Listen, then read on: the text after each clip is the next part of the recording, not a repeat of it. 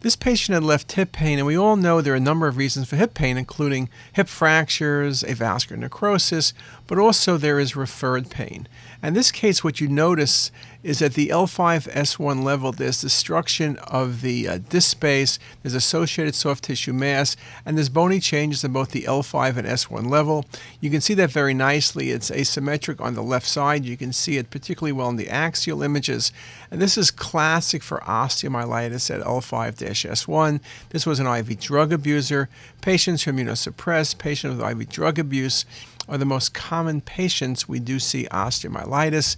In the old days, it used to be TB. Now, staph or MRSA are the common possibilities.